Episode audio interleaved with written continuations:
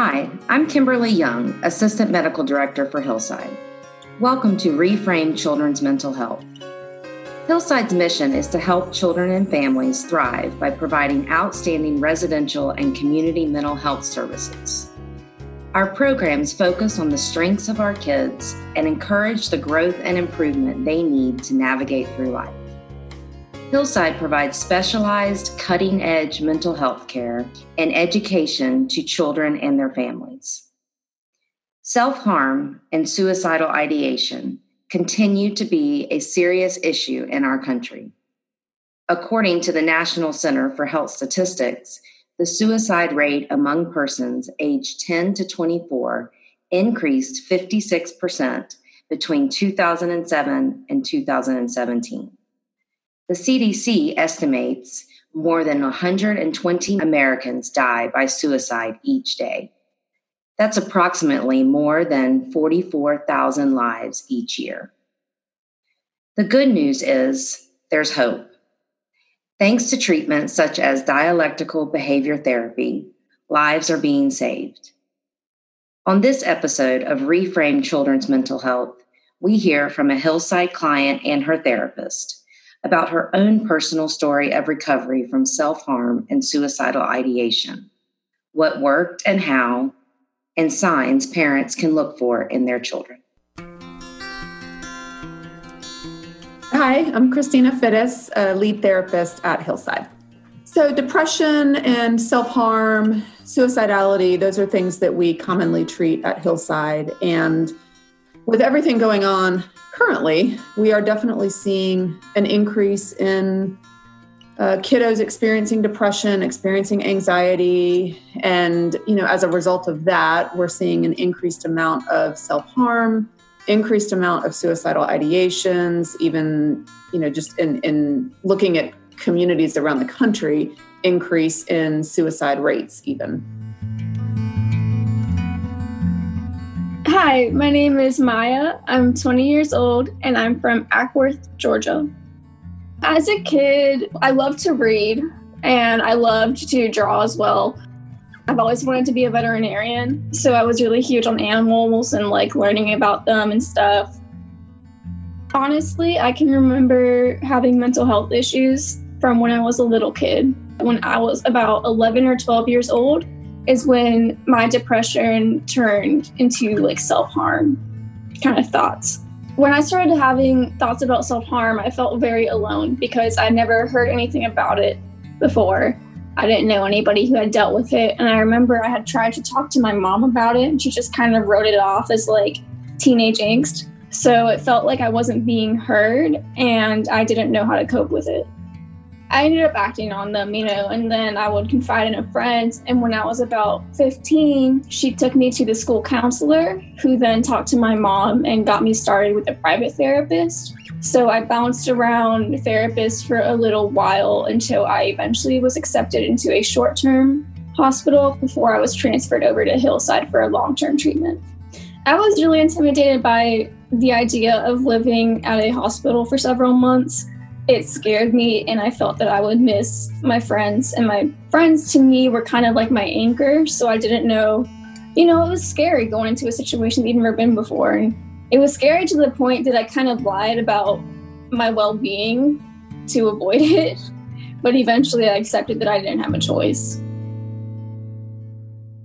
So I began working with Maya when she admitted into Hillside's residential program. She admitted for you know this exact thing depression anxiety she had had a pretty serious suicide attempt and it was her second and maya was also struggling with being a survivor of some trauma not only trauma with a peer she also experienced a lot of environmental invalidation growing up, high conflict within her family, a lot of messages that she received that were internalized as her not being good enough, her being a burden, the conflict that was going on in her home being because of her, a lot of low self esteem, lack of self worth, not feeling like she was lovable as a human.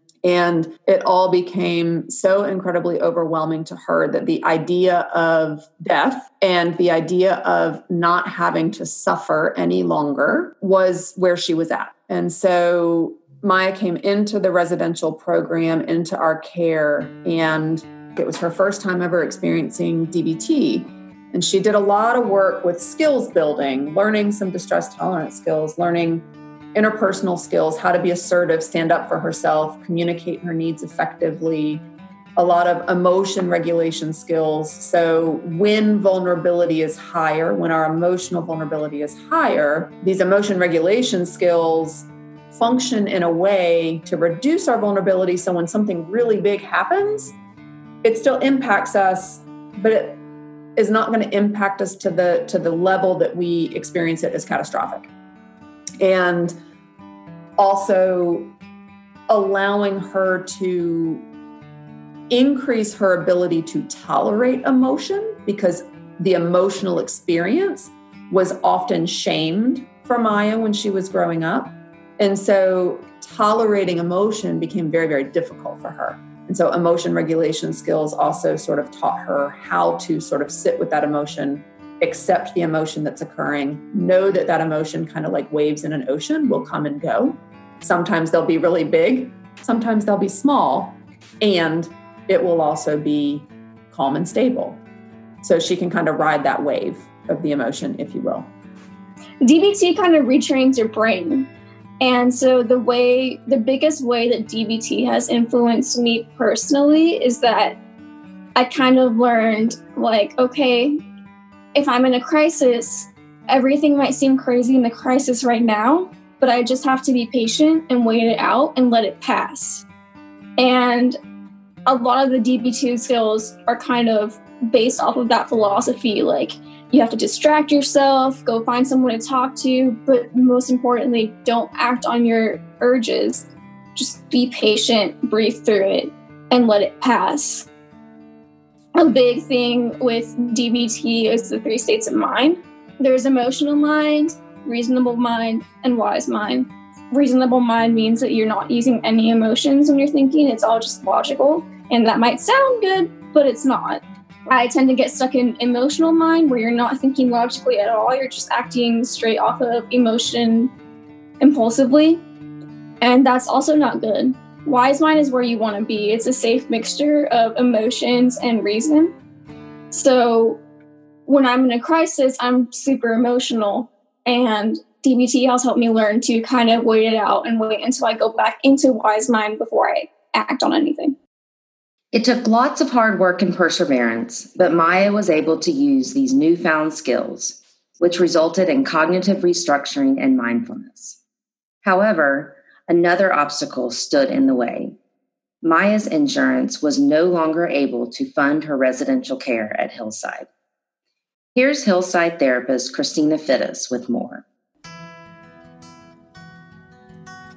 So she learned those things. We did a lot of cognitive restructuring, so helping her brain to sort of experience things differently and not sort of have the filter of negative mindset, looking at things in a negative light, having a negative perception, and really helping her explore strengths, positive qualities, and really sort of allowing that to shift her thought process. So, a lot of that cognitive modification work and then also a lot of work around mindfulness. So, her learning how to be present in the moment and not sort of time traveling to the past or time traveling to the future, right? Because the past has happened, not anything we can do about that. The future hasn't happened yet.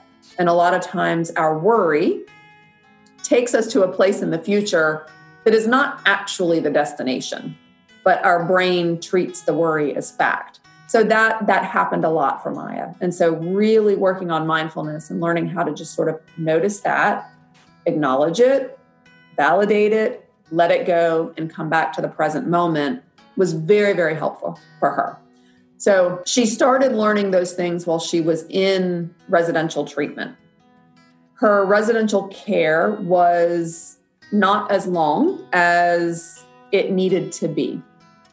So the Hillside Foundation is a really, really amazing resource that clients can have access to. And it is donor funded, it is money that is made available to extend the care of those clients who are identified as really needing the continued clinical care in order to get them to a point where they can function safely and effectively in the community and really get to that point where they're able to start making some strides toward their life worth living goals, both short term and long term.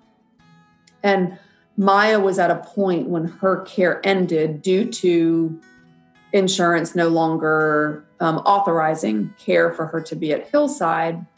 Maya was not at a place where her team felt like she could be safely managed in the community. And we we really believed that Maya was still at risk for suicide completion if she returned home because her her residential care truly was not done. And the Hillside Foundation was able to support that care and give Maya the care that she needs and has continued to need to maintain so Maya is preparing to uh, actually head up. She's got two jobs. She's preparing to head to school in January and begin her work toward becoming a veterinary assistant and veterinarian. She loves animals. It's been a huge uh, outlet for her, and and her ability to be able to get there is absolutely linked to Hillside's ability to continue to fund her treatment up and up to that point. Again, because of that scholarship, I can still go to therapy there. And if I didn't have that scholarship, I don't know where I would be right now. And just the fact that they even have the funds for a scholarship, that they would even consider doing that kind of shows that like they really do care about their jobs. They really do care about the kids they help. That knowledge of that these people really love what they do kind of changes everything again, because of the way DBT kind of retrains your brain, I at this point, like I only get suicidal thoughts every like a couple times a month, which is way better than it was. And when they do happen, again, I kind of like tell myself you gotta wait it out, you know, work through it, pass like what it passed. Every single time I surprise myself because I'll have like a you know, like sometimes you're just doing your own thing and then you have a random thought pop into your head and so in the past, I would be like the thought would pop in my head and it would spiral and it would get worse. But now I've noticed lately, like if I'm just making dinner and if that pops into my head, it's immediately followed by like, wait, no, I don't want to do that. I have plans. I'm supposed to be going to college and stuff. And for me, that's like every time that happens, it always amazes me because in my entire life, I've never really wanted to live. Like when I was in school, I never thought I'd make it past high school. And so I know it's been happening for a couple of years now, but it still every single time amazes me when I'm like, wait, no, I genuinely do want to live. I want to go to college and have my career and I want to start a family someday. And for me, it's just so crazy. Like, I know, like, a lot of people probably take it for granted because they don't know any better. But for me, it's like, wow, like, that's amazing that I actually have a desire to keep breathing.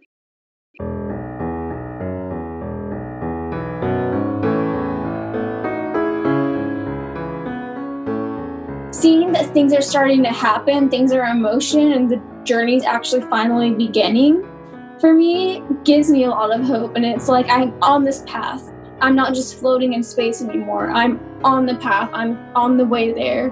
And I just have to keep pushing and pushing, and one day I will be there.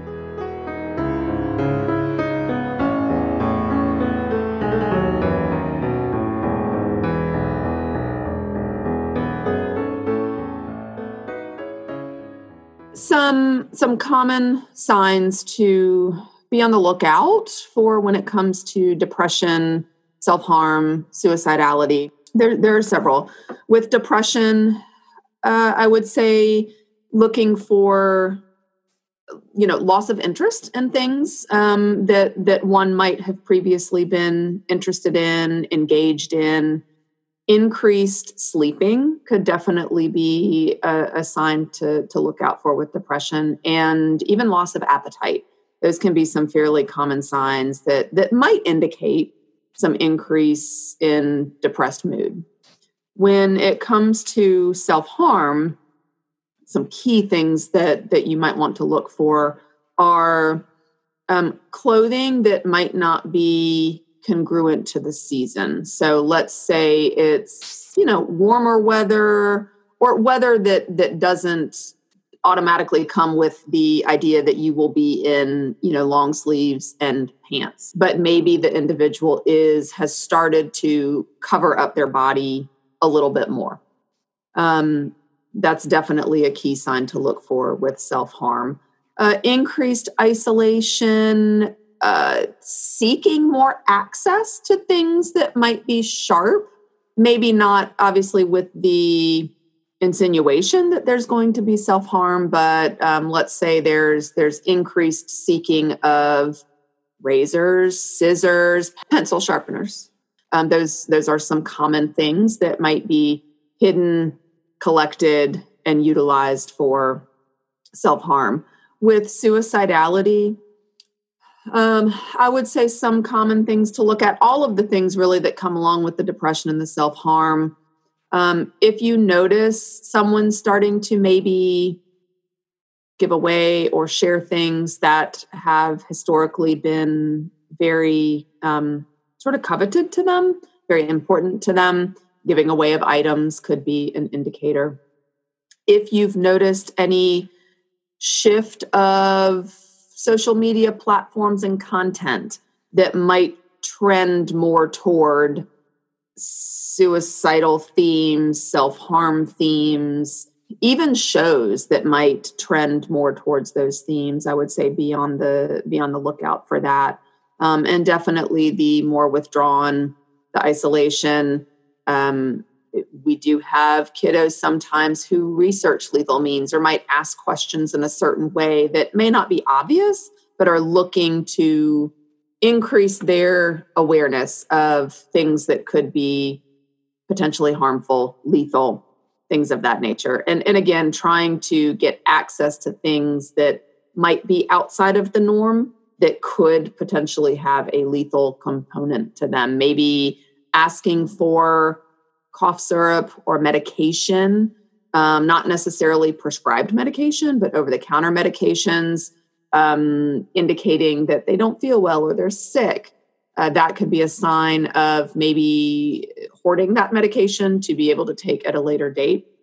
So I would say those are some some common things to be on the lookout for.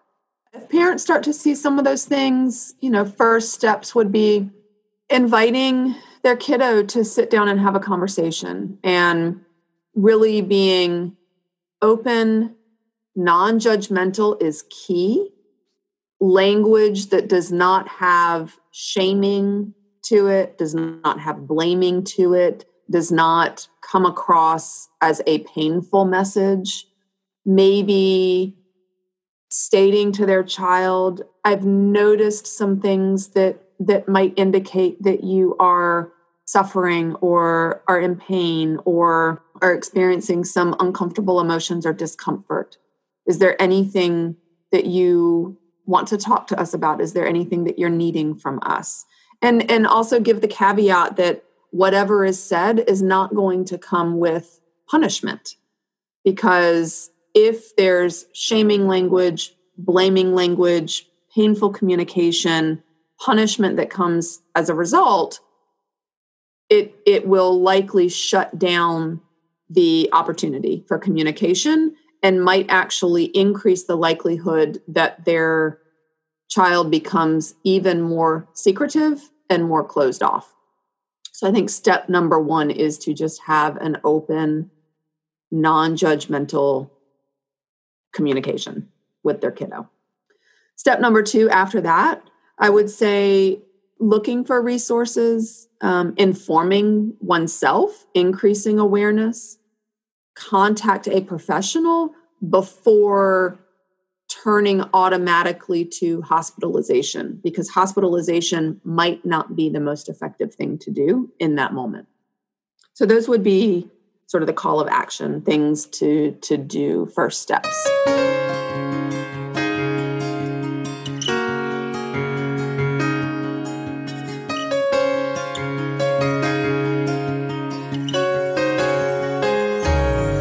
Thanks so much for listening to Reframe Children's Mental Health. If you'd like to learn more about Hillside, please visit our website at hside.org.